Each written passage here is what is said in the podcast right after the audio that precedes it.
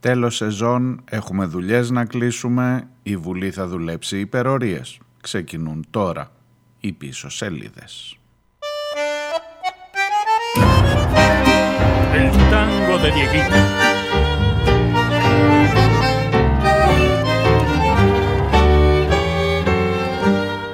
passa alla derecha, nata all'izquierda va, s'ammocca il difensore, cappare nu babà. Una finta tradimento è nata a fa carè, o fanno un pallonetto, capare un pigne.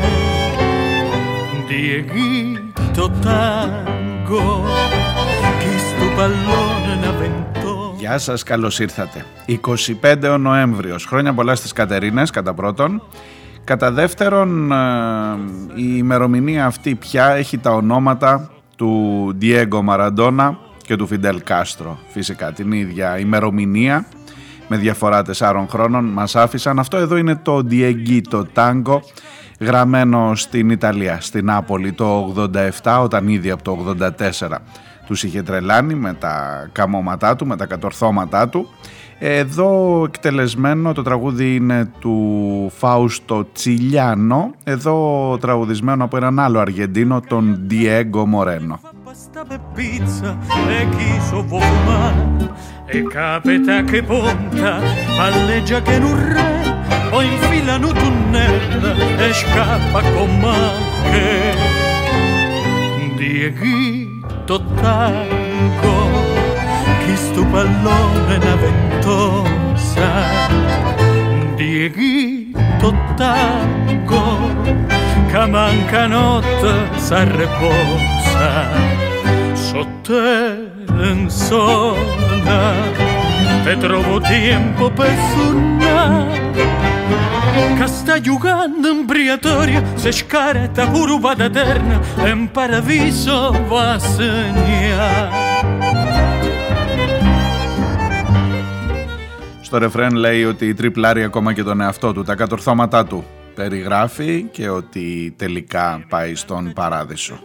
Guien Pavarè, Dieghito Maradona, che è meglio di Pelé. Mette una cianchetta, piovotta caiella, succede piedi grotta, ma sembra allerta sta.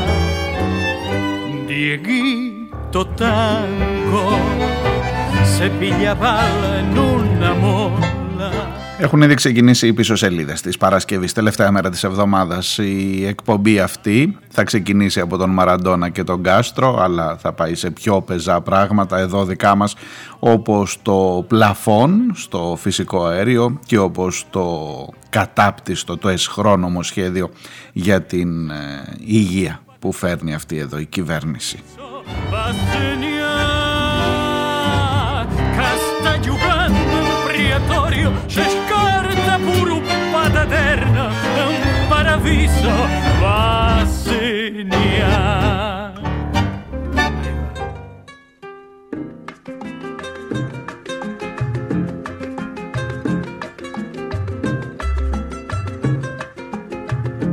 Aquí pensaban seguir ganando el ciento por ciento Και επειδή όπως καταλαβαίνετε έχω για πεζά πράγματα να σας πω λέω τουλάχιστον στην αρχή να σας καλοπιάσω με λίγο περισσότερες μουσικές. Αυτός εδώ φυσικά είναι ο κουβανός Κάρλος Ποέμπλα και τραγουδά για τον Φιντέλ.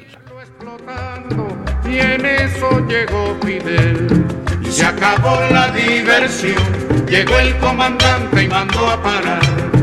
Se acabó la diversión, llegó el comandante y mandó a parar. Η Ενεσό Λεγκό Φιντέλ και τότε ήρθε ο Φιντέλ λέει αυτό το τραγούδι εδώ Aquí pensaban seguir tragando y tragando tierra sin sospechar que en la sierra se alumbraba el porvenir y seguir de modo cruel la costumbre del delito hacer de Cuba un garito y en eso llegó Fidel. Y se acabó la diversión, llegó el comandante y mandó a parar. Y se acabó la diversión, llegó el comandante y mandó a parar. Σαν σήμερα στις 25 Νοεμβρίου του 2016 έφυγε ο Φιντελ Κάστρο, το 2020 είδατε πως πέρασαν ήδη δύο χρόνια ο Διέγκο Αρμάντο Μαραντόνα στα 60 του. Diciendo que los cuatreros, forajidos, bandoneros, asolaban al país y seguir de modo cruel, con la infamia por escudo, difamando a los barbudos y en eso llegó Fidel. Y se acabó la diversión, llegó el comandante y mandó a parar. Y se acabó la diversión, llegó el comandante y mandó a parar.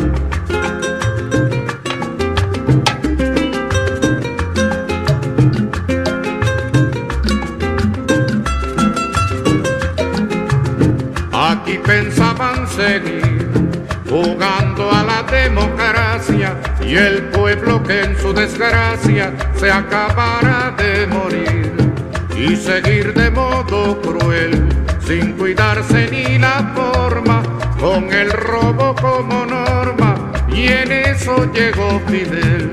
Y se acabó la diversión llegó el comandante y mandó a parar. Y se acabó la diversión Llegó el comandante y mandó a oh, oh, oh,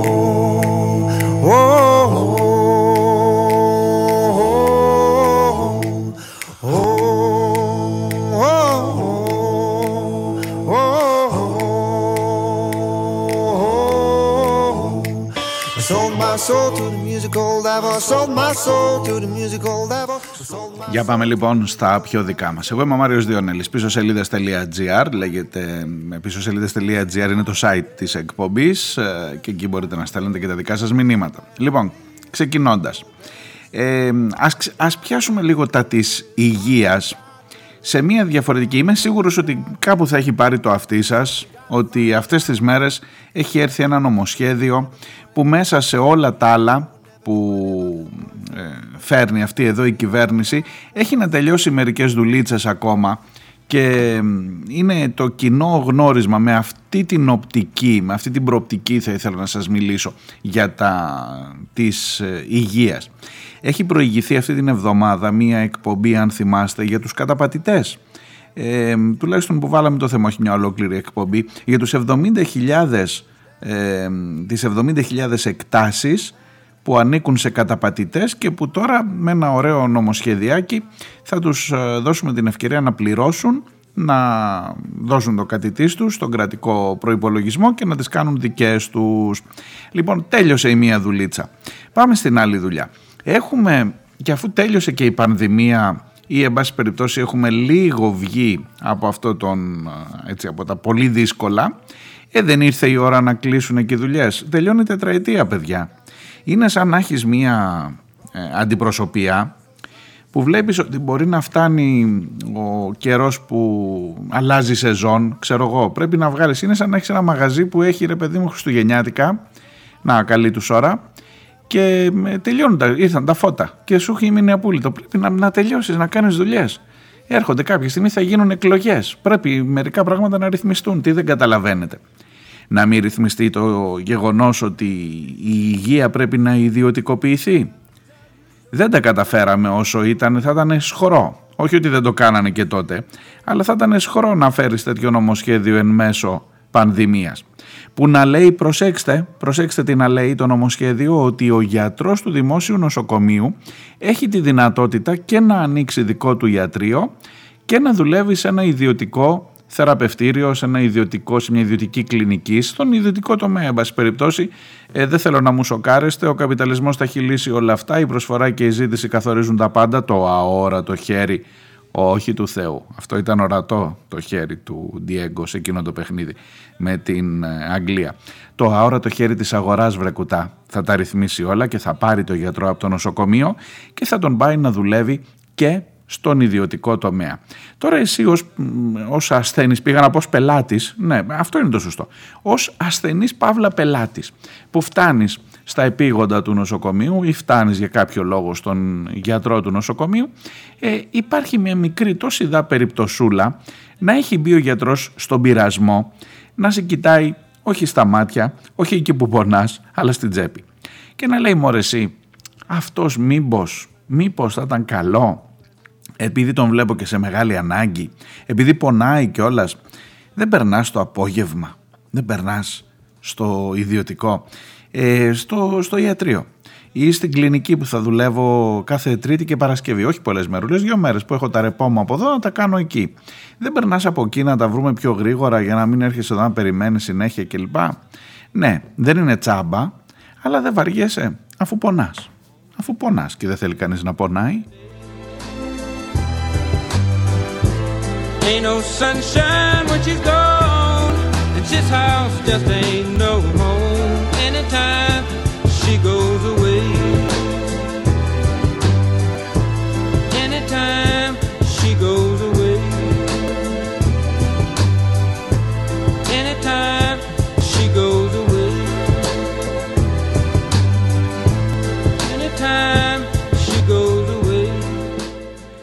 Το ζήτημα είναι ότι σε αυτή τη διαδικασία, για κάτσε λίγο να δούμε, ε, ποιον, ποιον βολεύει, ποιον συμφέρει, ποιος κερδίζει από αυτό. Σίγουρα κερδίζουν τα ιδιωτικά θεραπευτήρια και κλινικές κλπ. Ε, διότι τους καλούς γιατρούς από τα δημόσια νοσοκομεία ήδη τους έχουν βάλει στο μάτι. Και επειδή δεν ε, έχεις τη δυνατότητα ρε παιδί μου για να, του, ε, να τον τραβήξεις από την μονιμότητα του δημοσίου. Δεν είναι σίγουρο ότι μπορεί και να τον πληρώσεις. Κάτσε μπορεί να σου έρθει πιο φτηνά. Μπορεί να τον έχεις τον καλό γιατρό του νοσοκομείου τάδε στο δικό σου το μαγαζί να φέρει και την πελατεία του μαζί αφού θα μπορεί να την προωθήσει σε σένα. Και δεν θα σου βγει και ακριβά βρεκούτο, δεν χρειάζεται να τον προσλάβεις, το δημόσιο θα συνεχίσει να τον πληρώνει, θα τον έχει το μισθό του, θα του δώσεις και σε κάτι της για αυτές τις δυο μερούλες που θα έρχεται εκεί, δεν είσαι πάρα πολύ ευχαριστημένος. Ποιος είναι αυτός που κερδίζει; Και ο γιατρός, ωραίο το τυράκι, ωραίο το τυράκι για το γιατρό. Και φυσικά ο κλινικάρχης που θα κάνει τη δουλίτσα του ακόμα καλύτερα.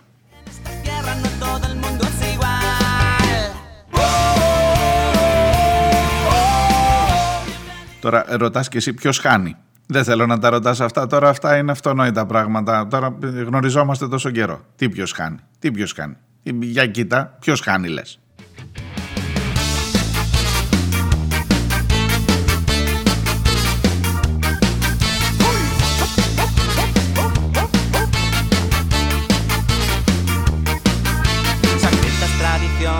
son aberraciones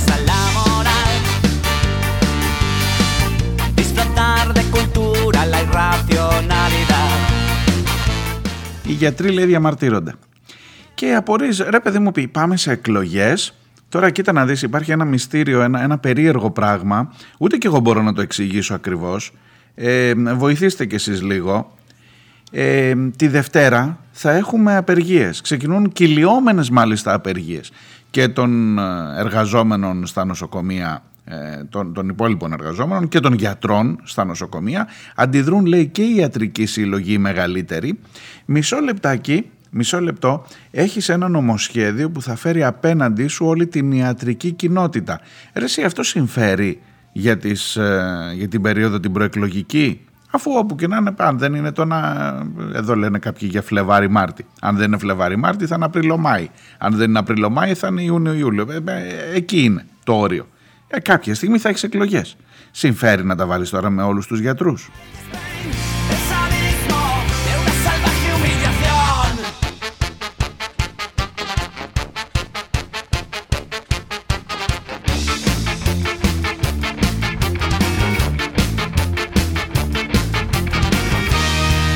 Λοιπόν, κοίτα να δεις, στο κάτω-κάτω ίσως και να συμφέρει. Αν αυτά που έχεις να κερδίσεις από την άλλη μπάντα, αν έχεις αποφασίσει με ποιο κομμάτι της κοινωνίας είσαι, ποιον τα συμφέροντα εξυπηρετείς και αν έχεις πάρει την εντολή να κάνεις τη δουλειά σωστά νοικοκυρεμένα, στην εκπαίδευση να ιδιωτικοποιήσεις, στην υγεία να ιδιωτικοποιήσεις, τον δημόσια, τις δημόσιες εκτάσεις να ιδιωτικοποιήσεις, τις παραλύσεις, ό,τι μπορείς. Εάν έχεις πάρει την εντολή να κάνεις τη δουλειά σωστά, τελικά μπορεί και να συμφέρει, μπορεί τα ανταλλάγματα να είναι περισσότερα. Άσε που να σου πω και κάτι, για να τα λέμε όλα διότι δεν αμφισβητώ ούτε την αγωνιστικότητα των γιατρών, ούτε την, τις ομοσπονδίες των εργαζομένων και πολύ καλά θα κάνουν να κάνουν και απεργίες και να είναι και πάρα πολύ δυναμικές και να έχουν και πολύ μεγάλη συμμετοχή. Αλλά να σου πω κάτι, Ποιος αντιδρά τώρα, δηλαδή όταν μου λες ο Ιατρικός Σύλλογος Αθηνών. Ο Ιατρικός Σύλλογος Αθηνών που έχει πρόεδρο τον Πατούλη, που μου βγάλατε τον Πατούλη πρόεδρο οι γιατροί. Δηλαδή, μήπως και τα γιατρουδάκια ως ένα σημείο καλά του ιδιωτικού τομέα, δεν το συζητώ. Αλλά μήπως μήπως βλέπεις ότι ίσως ρε παιδί μου να μας ανοίγονται καινές ευκαιρίες και εν πάση περιπτώσει το άωρατο χέρι της αγοράς μήπως για μας έχει και κάνα όφελος μέσα σε αυτό; Δεν αμφισβητώ καθόλου την αγωνιστικότητα των γιατρών. Αλλά έχοντας τα προηγούμενα, θέλεις να σου μιλήσω για την ΕΙΝΑΠ, θέλεις να σου μιλήσω για τους νοσοκομιακούς γιατρούς στην Αττική, οι οποίοι εξέλεξαν, έκαναν εκλογές, θυμάσαι που τα λέγαμε εδώ. Και λέμε ρε παιδί μου έχεις 33.000 νεκρούς, 34.000 νεκρούς από την πανδημία. Έχουν περάσει όσα έχουν περάσει. Είχες τις εντατικές κλειστές, είχες τους ανθρώπους να πεθαίνουν σε απλούς θαλάμους διασωληνωμένοι.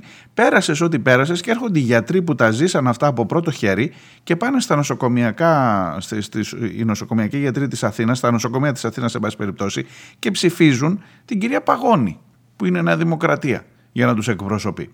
Αλλά τώρα που η Νέα Δημοκρατία φέρνει το νομοσχέδιο που ιδιωτικοποιεί την υγεία θα κάνουμε απεργία. Να την κάνετε την απεργία. Να την κάνετε. Αλλά το πράγμα μου φαίνεται ότι είναι πιο βαθιά πληγή. Γιατρέ μου. Είναι πιο βαθιά η πληγή. Δεν είναι μόνο αυτό που φαίνεται. Ότι έχει πιο κάτω λίγο.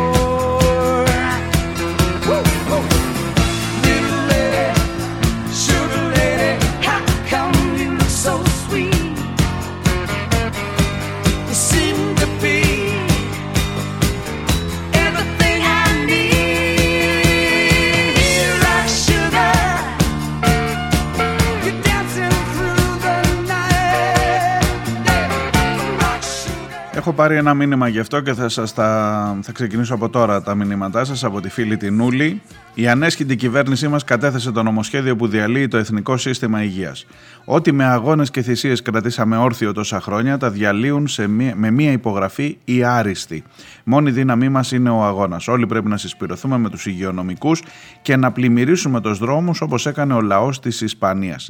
600, 600.000 άνθρωποι διαδήλωσαν υπέρ του συστήματος υγεία τους ε, υγείας τους. Όλοι πρέπει να καταλάβουμε ότι δεν αγωνιζόμαστε για τους υγειονομικούς μας. Αυτοί δυστυχώς θα φύγουν για να στελεχώσουν τα ανατινηφίλιο νοσοκομεία, ιδιωτικά και δημόσια. Όσοι ζούμε από το μισθό και τη σύνταξή μας, πράγμα πρωτόγνωρο για την αυθεντία πρωθυπουργό μας, εγώ, εσείς, οι γονείς μας, τα παιδιά μας, τα εγγόνια μας, πού θα απευθυνόμαστε για τα θέματα υγείας μας και με ποια χρήματα, μου λέει η Νούλη.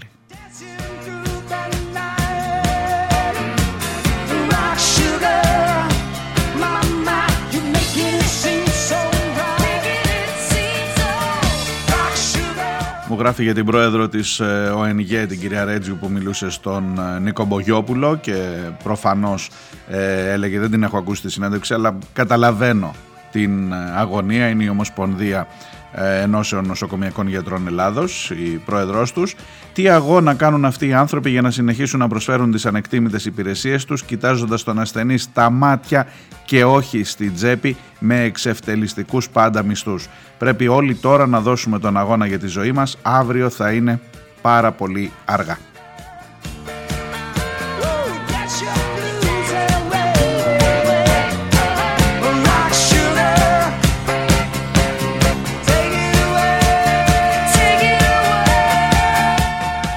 Αγαπητοί Νούλη, τελειώνουν οι δουλειές. Τελειώνουν οι δουλειές μιας κυβέρνησης που πρέπει να καθαρίσει τα πράγματα. Ξέρεις πάντα και ξέρετε γενικά έχω μια απορία.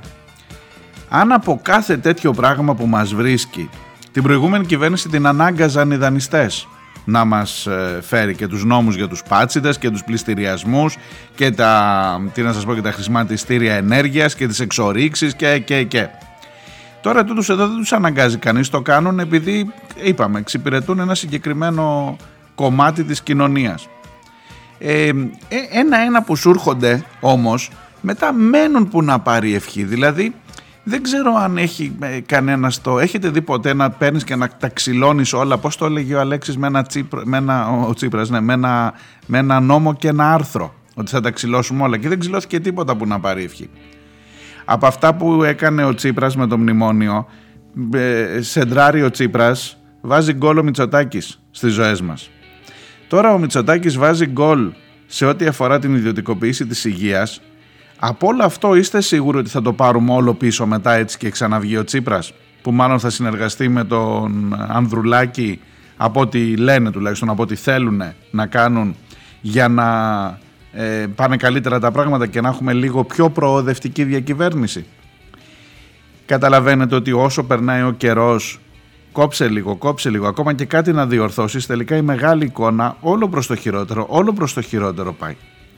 Και εσύ λες, μωρέ το λιγότερο κακό είναι καλύτερο από το χειρότερο κακό. Δεν βγαίνει έτσι ρε παιδιά. Δεν βγαίνει, τι να σας πω.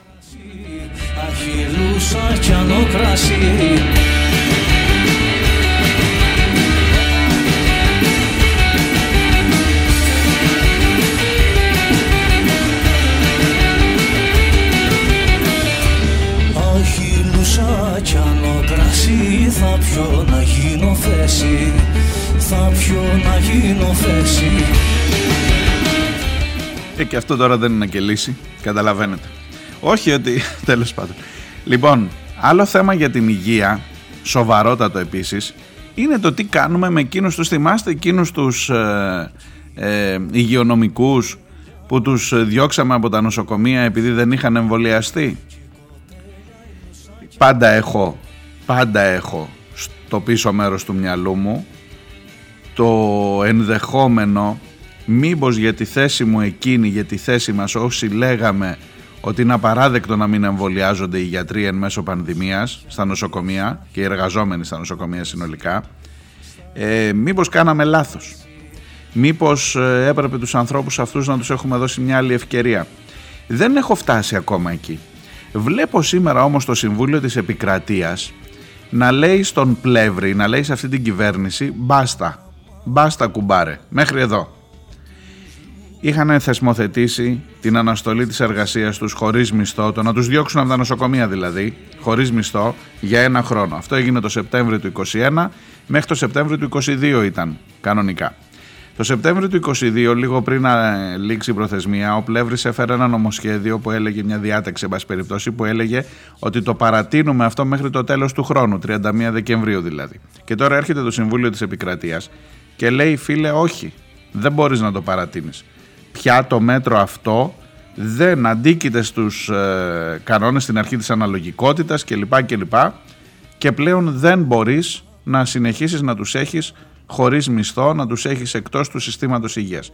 Και εμβολιάστηκαν, δεν εμβολιάστηκαν, στην ουσία ανοίγει το παράθυρο και του λέει πάρ τους όλους πίσω.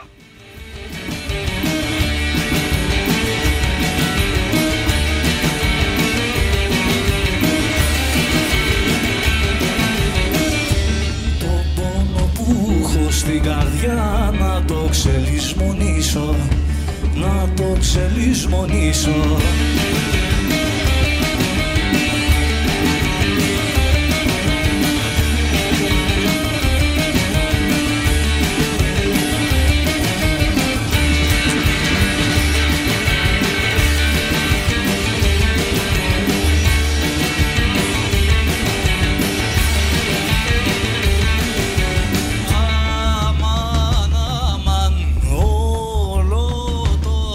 όλο τον κόσμο γύρισα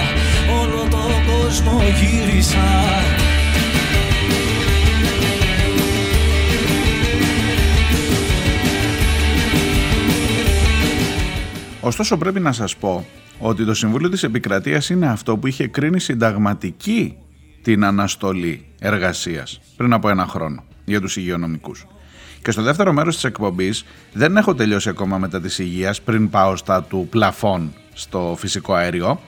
Ε, θέλω να σας πω, να σας, δι, να σας βάλω δίπλα-δίπλα αυτά τα δύο σκεπτικά για να δείτε πού ακριβώς βρισκόμαστε σήμερα γιατί μιλάμε για αρκετούς ανθρώπους. Μιλάμε για 4 με 6.000, 6.000 είχαν διώξει, τους 4.000 κάποιοι εμβολιάστηκαν, ίσως έχουν ήδη γυρίσει, κάποιοι αντικαταστάθηκαν, αλλά είναι ακόμα πάρα πολύ μεγάλος αριθμός προσωπικού που μένει εκτός του συστήματος υγείας. Άνθρωποι που χρειάζονται στο σύστημα υγείας, ναι και ας μην εμβολιάστηκαν τελικά, από ό,τι φαίνεται.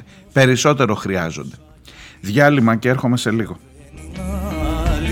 Στον κόσμο δεν είναι άλλη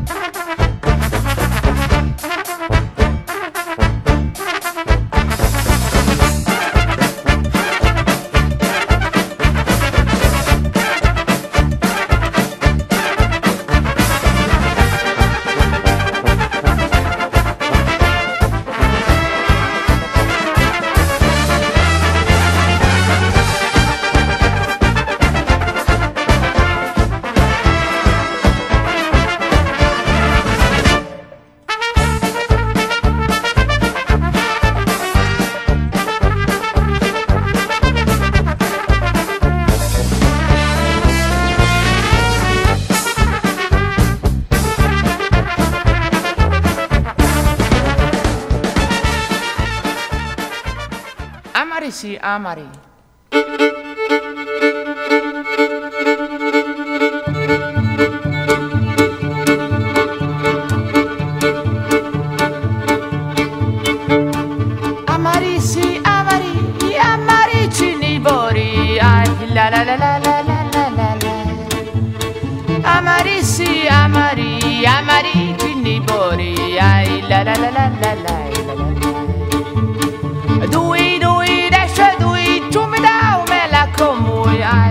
La la la la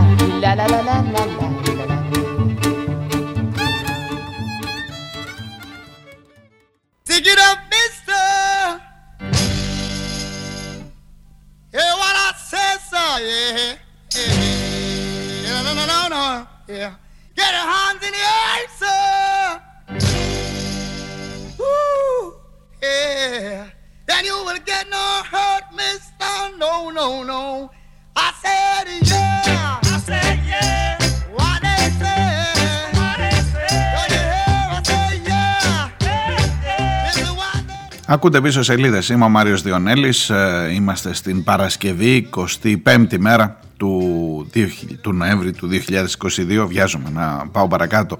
Πίσω σελίδες.gr το site της εκπομπής. I wanna put the charge on me. I wouldn't do that. No, I wouldn't do that. I'm not a fool to hurt myself. So I was innocent of what they done to me. Έλεγε λοιπόν που λέτε, αν ξεκινήσατε τώρα την ακρόαση, είμαι στην υπόθεση της επιστροφής των υποαναστολή εργαζόμενων στα δημόσια νοσοκομεία λόγω του μη εμβολιασμού τους. Το Συμβούλιο της Επικρατείας με μία αποφασή του κρίνει ως αντισυνταγματική την ε, σχεδιαζόμενη παράταση στην αναστολή αυτή που ήθελε ο κύριος Πλεύρης και η κυβέρνηση να επιβάλλει από τον ε, Σεπτέμβρη μέχρι το τέλος του χρόνου. Ήδη διανύουμε αυτή την ε, περίοδο και φυσικά οι ε, ενώσεις των γιατρών, οι εργαζόμενοι είχαν προσφύγει στην, στο Συμβούλιο της ε, Επικρατείας ζητώντας να κριθεί αντισυνταγματική η παράταση αυτή. Όπως είχαν ζητήσει να κριθεί αντισυνταγματική και η ίδια η αναστολή τους, όχι μόνο η παράταση η τωρινή, ήδη από πέρυσι, από τον ε, Σεπτέμβρη. Τότε λοιπόν το Συμβούλιο της Επικρατείας είχε πει ότι το μέτρο του υποχρεωτικού εμβολιασμού του εν γέννη προσωπικού των δομών υγείας δεν είναι δυσανάλογο για την επίτευξη του επιδιωκόμενου με αυτό συνταγματικής τάξεως σκοπού, ο οποίος συνίσταται στην προστασία της δημόσιας υγείας, εφόσον ο νομοθέτης έχει λάβει τα υφιστάμενα, έχει λάβει υπόψη τα υφιστάμενα κατά τον χρόνο της θεσπίσεώς του επιστημονικά και επιδημιολογικά δεδομένα όπως τούτα έχουν αναλυθεί, εκτεθεί, αναλυτικά εκτεθεί προηγουμένως.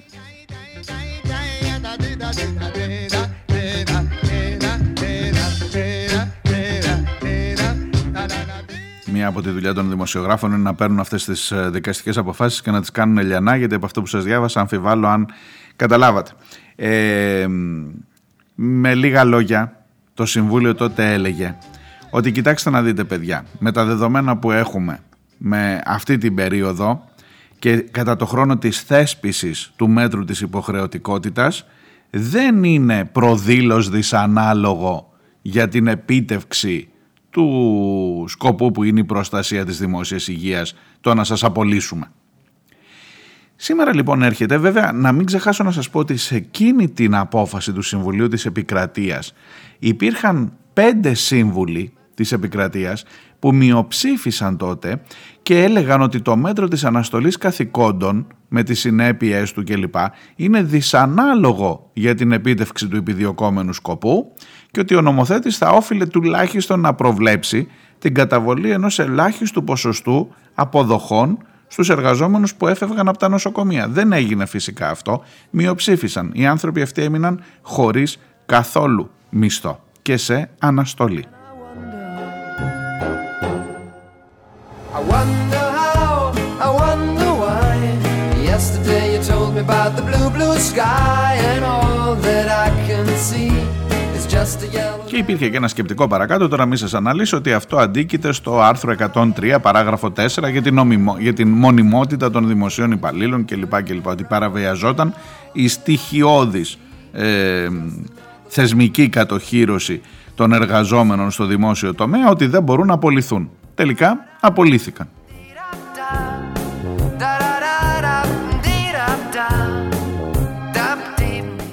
Εντάξει δεν απολύθηκαν αλλά ήταν σαν να απολύονται ούτε ο Παΐσιος δεν είχε κάνει τέτοιες ε, προβλέψεις. Α, μπήκαν σε αναστολή, δεν απολύθηκαν. Σήμερα λοιπόν τα πράγματα αλλάζουν. I feel so tired, put myself into bed where nothing ever happens. And I wonder, isolation is not good for me. Isolation I don't want to sit on a lemon tree. I'm stepping around in the desert of joy. Baby, anyhow, I'll get another toy and everything will happen. Σήμερα λοιπόν ε, το Συμβούλιο της Επικρατείας λέει ότι άλλα αυτά που είπαμε την προηγούμενη φορά. Τώρα πια έχει παρέλθει ένα χρονικό διάστημα από την προηγούμενη ε, απόφαση την Υπουργική 8 μηνών και πλέον η λήψη του μέτρου του υποχρεωτικού εμβολιασμού των εργαζομένων σε, δημόσιες, σε, σε δομές υγείας είναι λόγω της φύσεως του μέτρου και των συνεπειών του προδήλως, υπερβαίνει προδήλως το εύλογο διάστημα χωρίς να έχει διενεργηθεί επαναξιολόγηση βάσει επίκαιρων νέων επιστημονικών και επιδημιολογικών στοιχείων για την αξία, την αποτελεσματικότητα και τις συνέπειες των εμβολίων κατά του κορονοϊού και την πορεία και την εξέλιξη της πανδημίας. If I had the choice, I would choose to live back when Calypso brought the news. If I had the choice, I would choose to live right back when Calypso brought the news. No more reporters, no anchormen, no recorder, no pad and pen, no nosy cameras to point and shoot. Τώρα θα μου πεις θα μας τρελάνετε κι εσείς, οι σύμβουλοι του Συμβουλίου της Επικρατείας. Δηλαδή ξαναβάζει ζήτημα το ίδιο το Συμβούλιο της Επικρατείας για το αν είναι ή δεν είναι αποτελεσματικά η, τα εμβόλια κατά του κορονοϊού για την πορεία και την εξέλιξη της πανδημίας; I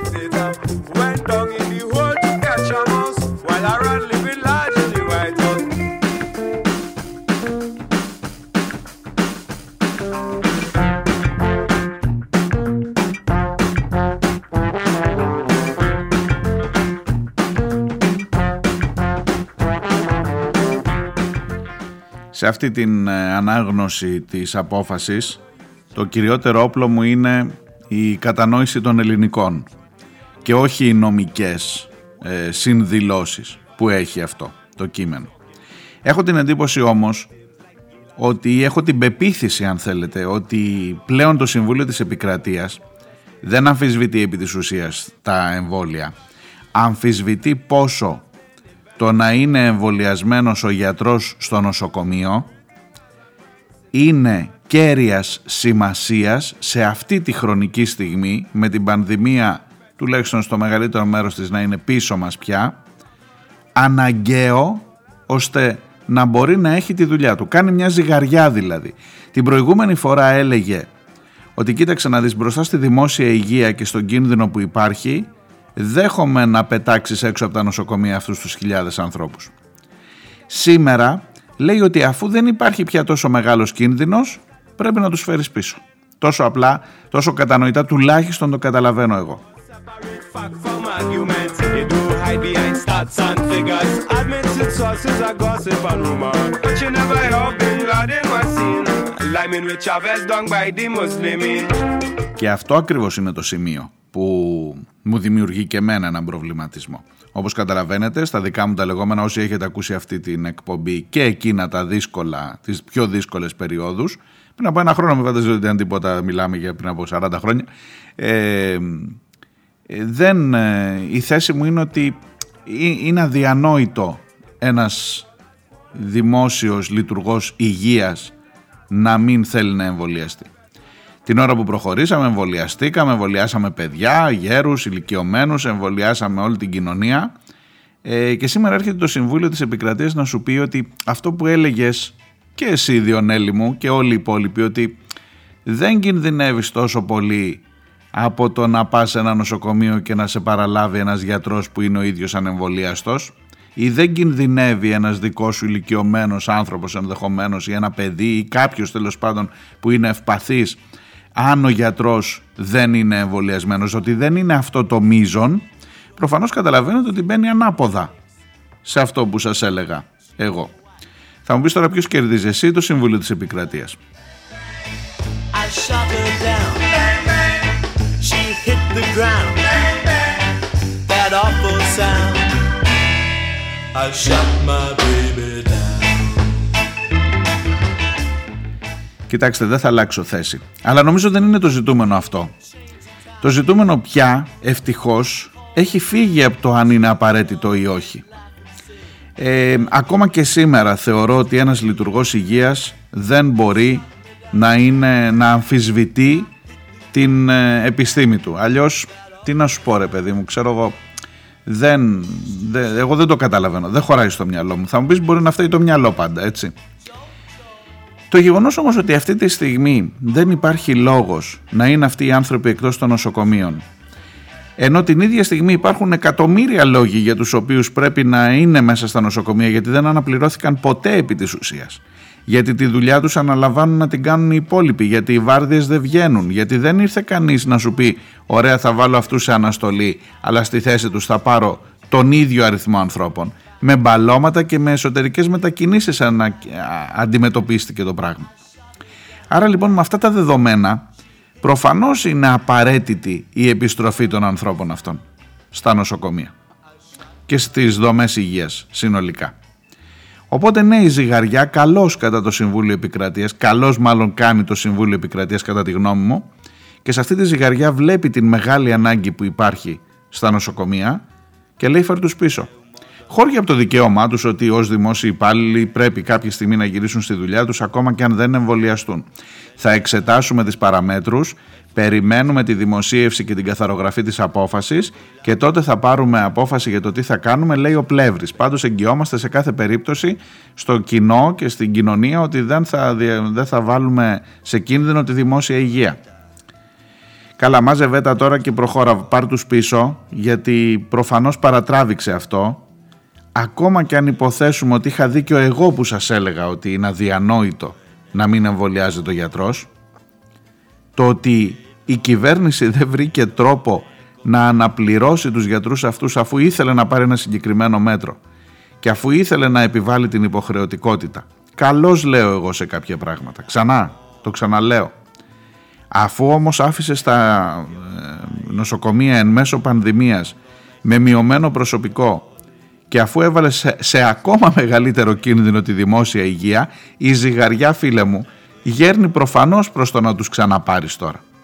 Και όχι μόνο γέρνει, αλλά ξέρεις τι έχει πάνω. Έχει και 34.000 ζωές που χάθηκαν να πάρει ευχή από την πανδημία και επειδή δεν είχε επαρκές προσωπικό στα νοσοκομεία.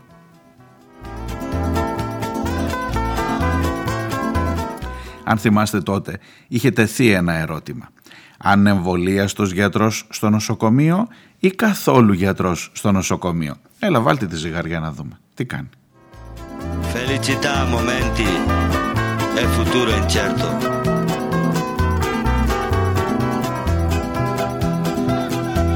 No puedo convencer a mi corazón η πλάκα η μεγάλη τώρα είναι να τα πιάσεις αυτά και τα κουμπώσεις μαζί τα δύο θέματα. Το νομοσχέδιο που έρχεται για την ιδιωτικοποίηση της δημόσιας υγείας σημαίνει ότι θα, θα αναγκαστεί να τον πάρει πίσω και όχι μόνο θα τον πάρει πίσω, αλλά θα του δώσει τη δυνατότητα να δουλεύει και σε ιδιωτικά ιατρία ή να ανοίξει το δικό του ιατρείο, αν δεν το έχει κάνει ακόμα ήδη.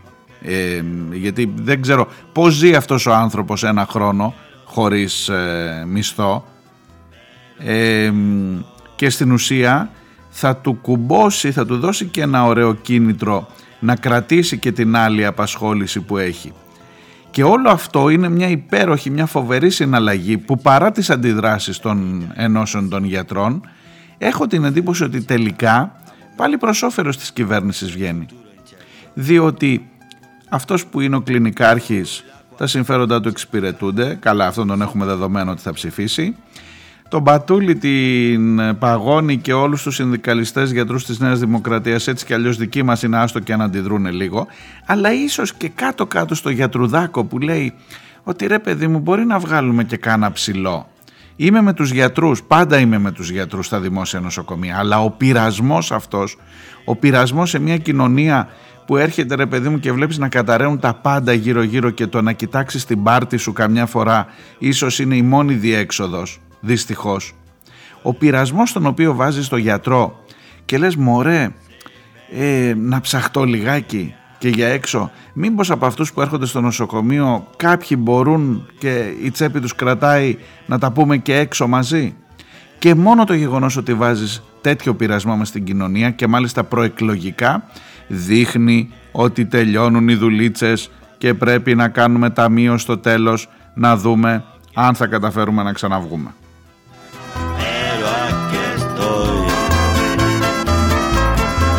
Estoy sufriendo, no me arrepiento. Me cago en el amor. Me cago en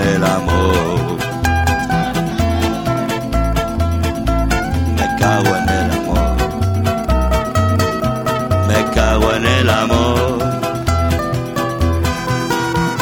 El mundo difícil. Άφησα λιγότερο χρόνο για τα του πλαφών. Ξέρετε γιατί, γιατί τελικά δεν έχει κάποια σοβαρή είδηση. 13 Δεκεμβρίου το επόμενο ραντεβού σας έλεγα χθες. Αν ακούγατε ότι το, η πρόταση για 275 ευρώ στην ε, ε, Μεγαβατόρα Εχθές είπα 200, συγγνώμη τώρα, είπα 275 ευρώ το κυβικό, το φυσικό αέριο. Άμα ήταν 275 ευρώ, δεν θα ήμασταν εδώ τώρα, παιδιά. Θα είμαστε, μην το συζητάτε που θα Προφανώς είναι στη Μεγάβα τώρα, ήταν λάθος.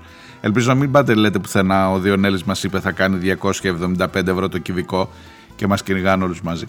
Λοιπόν, η πρόταση λοιπόν για το πλαφόν που φέρνει η Κομισιόν συναντά πολύ ισχυρές αντιδράσεις από 15 κράτη μεταξύ των οποίων είναι και η Ελλάδα.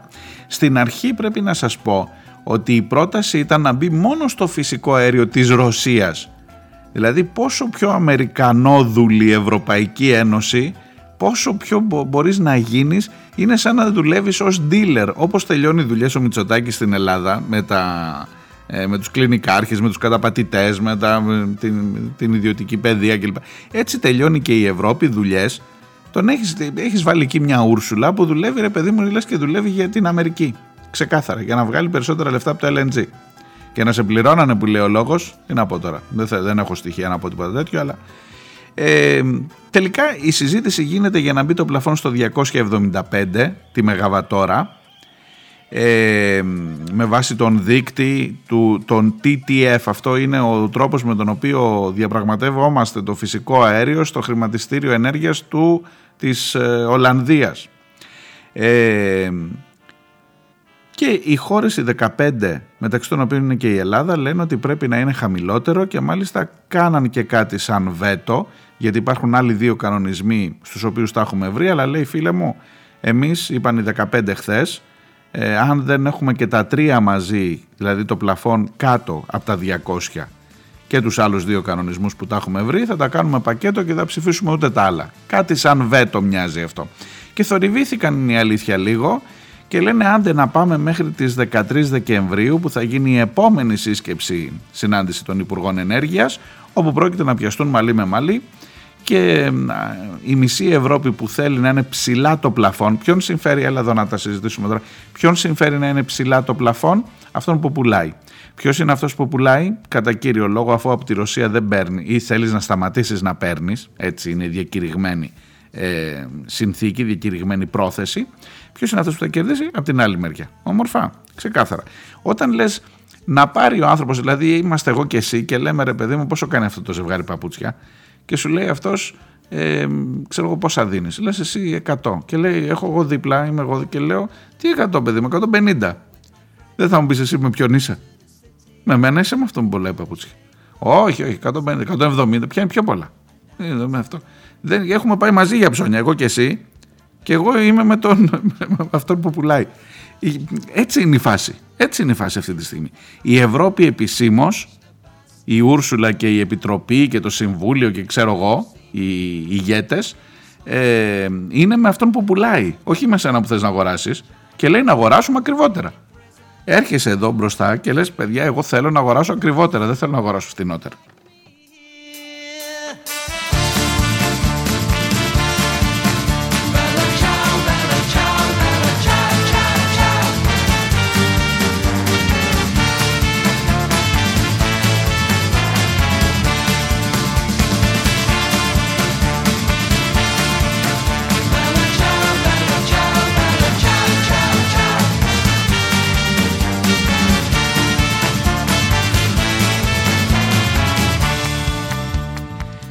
Στα δικά σας μηνύματα. Ε, ένα πολύ σοβαρό μήνυμα πήρα από τον Άγιο Νικόλαο, από τον φίλο τον Αργύρη, ο οποίος μου λέει την Τετάρτη 23 Νοεμβρίου, ε, προχθές δηλαδή, έγινε μία ομιλία από την Εκκλησία στη Νεάπολη Λασιθίου, ενάντια στις αμβλώσεις. Δεν το πήρα χαμπάρι. Και μου λέει βρεθήκαμε και εκεί από τον κοινωνικό χώρο Πυρόβολος, έτσι λέγεται, ε, μια συλλογικότητα που έχουν στον Άγιο Νικόλαο και πήγαμε και φωνάξαμε γιατί προφανώς η ομιλία ήταν εναντίον των αμβλώσεων, εναντίον των δικαιωμάτων, του δικαιώματος των γυναικών να διαλέξουν τι θα κάνουν στο σώμα τους. Σας είπα, με αφορμή όσα γίνονται στην Αμερική ξαναπιάσαμε το θέμα, έχουν βγει παγανιά τώρα, παπαδαριό κλπ. Να επιβάλλουν, θυμάστε ότι υπάρχει και, πώς τη λένε αυτή, διακήρυξη, ε, πώς, εγκύκλειος μου φαίνεται από την Ιερά Σύνοδο, που είναι κατά των αμβλώσεων και τώρα έχουν βγει παγανιά οι παπάδες να κάνουν εκδηλώσεις σε όλη την Ελλάδα κατά των αμβλώσεων. Ε, λέει ο Αργύρης μου λέει βρεθήκαμε εκεί στον ίδιο χώρο όσοι και όσες θελήσαμε να ταχθούμε υπέρ των δικαιωμάτων της αυτοδιάθεσης του σώματος των ανθρώπων που έχουν μήτρα. Βρεθήκαμε εκεί για να υψώσουμε τη μόνη φωνή που χρειάζεται να ακουστεί. Υποστηρίζουμε το δικαίωμα ενός ατόμου να κάνει άμβλωση όσο και το δικαίωμα να κάνει ένα παιδί. Δεν οθούμε στην άμβλωση, υποστηρίζουμε την ελεύθερη πρόσβαση σε αυτήν.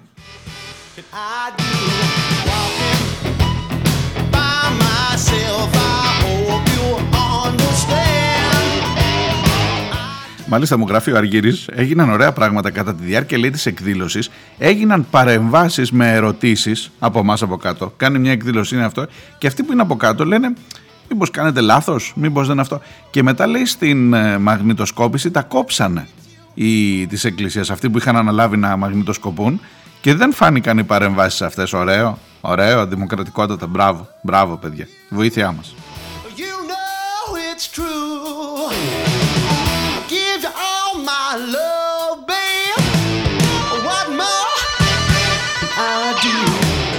Και μου λέει ο Αργύρης ε, σε ένα μακροσκελέστατο μήνυμα, μου στέλνει και την ανακοίνωση, θα σας τη διαβάσω ολόκληρη, ότι έξω από την αίθουσα υπήρξε και εκδήλωση διαμαρτυρίας με πανό, με φυλάδια που μοιράστηκαν σε όλο τον κόσμο και με σύνθημα «Μάστιγα είναι η φτώχεια, ο αποκλεισμός, ο, αναλφαβ... ο αναλφαβητισμός, οι γυναικοκτονίες, οι βιασμοί, οι παιδοβιασμοί, το τράφικινγκ, η έμφυλη βία. Μάστιγα δεν είναι το δικαίωμα στην άμβλωση».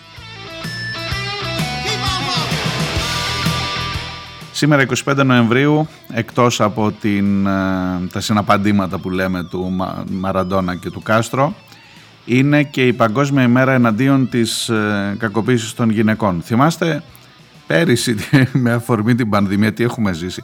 Μαζεύτηκαν 25 Νοεμβρίου γυναίκες στο Σύνταγμα να διαμαρτυρηθούν, να διαδηλώσουν για την Παγκόσμια ημέρα κατά της κακοποίησης των γυναικών.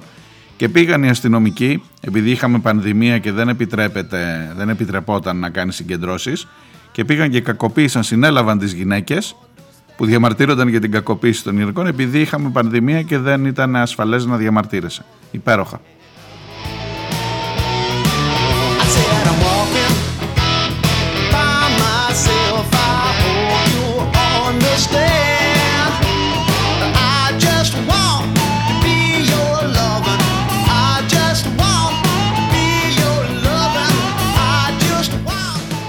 Ο φίλος ο Μίνος Ίκαρος μου στέλνει ένα μήνυμα με, με, με αναστατώνεις με αυτό το μήνυμα για την Ζάκυνθο για τις δύο θερινές περιόδους που πήγε και δούλεψε σε, μια, σε ένα σύλλογο προστασίας της θαλάσσιας χελώνας Καρέτα Καρέτα που γνώρισα λέει πολύ κόσμο κλπ και, και, και μου λέει και αυτός σε ένα μεγάλο μήνυμα ότι ε, υπήρχαν ε, κάποιοι συγκεκριμένοι αριστοκράτες της Γερμανίας οι οποίοι ήταν αυτοί που έδιναν τις παχυλές χρηματοδοτήσεις στο Σύλλογο, οι οποίοι έπαιρναν έναν αριθμό χελωνών προς βρώση. Ναι, λέει, τις έκαναν σούπα. Αλλά έσωγαν, έσωζαν περισσότερες από ό,τι έτρωγαν. Πραγματικά με, με αναστατώνεις. Δηλαδή, ε, και από τότε λέει κατάλαβα ότι κάθε σύλλογος, κάθε ίδρυμα μπορεί να έχει και ένα σκοτεινό κομμάτι με αφορμή την κυβωτό προφανώς μου τα λέει αυτά. Δεν ξέρω τώρα αν είχε εδώ έχουμε πολύ σοβαρότερα πράγματα. Αλλά ε, δεν, ε, ναι, όλα θέλουν έλεγχο όλα πρέπει πια να, να κοιτάμε διπλά και τρίδιπλα.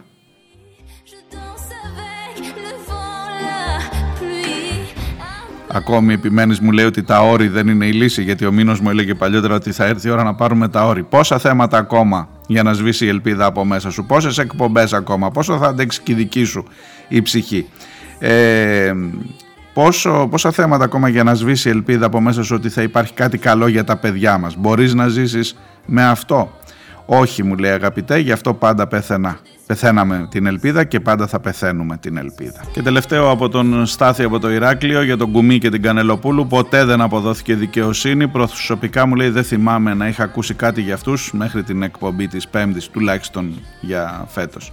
Ε, Στάθη από το Ηράκλειο μου το θύμισε ο Φώτης από την ε, Μυτιλίνη και αυτό είναι μια πολύ ωραία, ένας πολύ ωραίος διάλογος. Να κάτι αισιόδοξο που μπορεί να μένει και με αυτό να σας χαιρετήσω για το Σαββατοκύριακο. Θα τα πούμε τη Δευτέρα, να είστε καλά, να ξεκουραστείτε και να προσέχετε.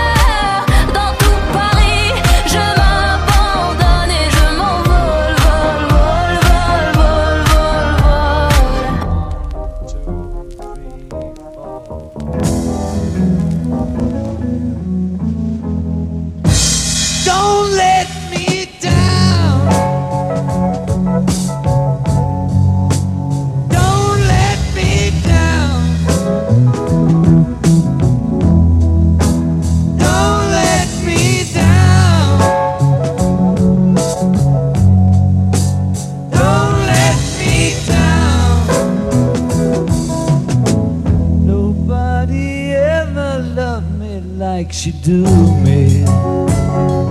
Ooh, she do me. Yes, she does.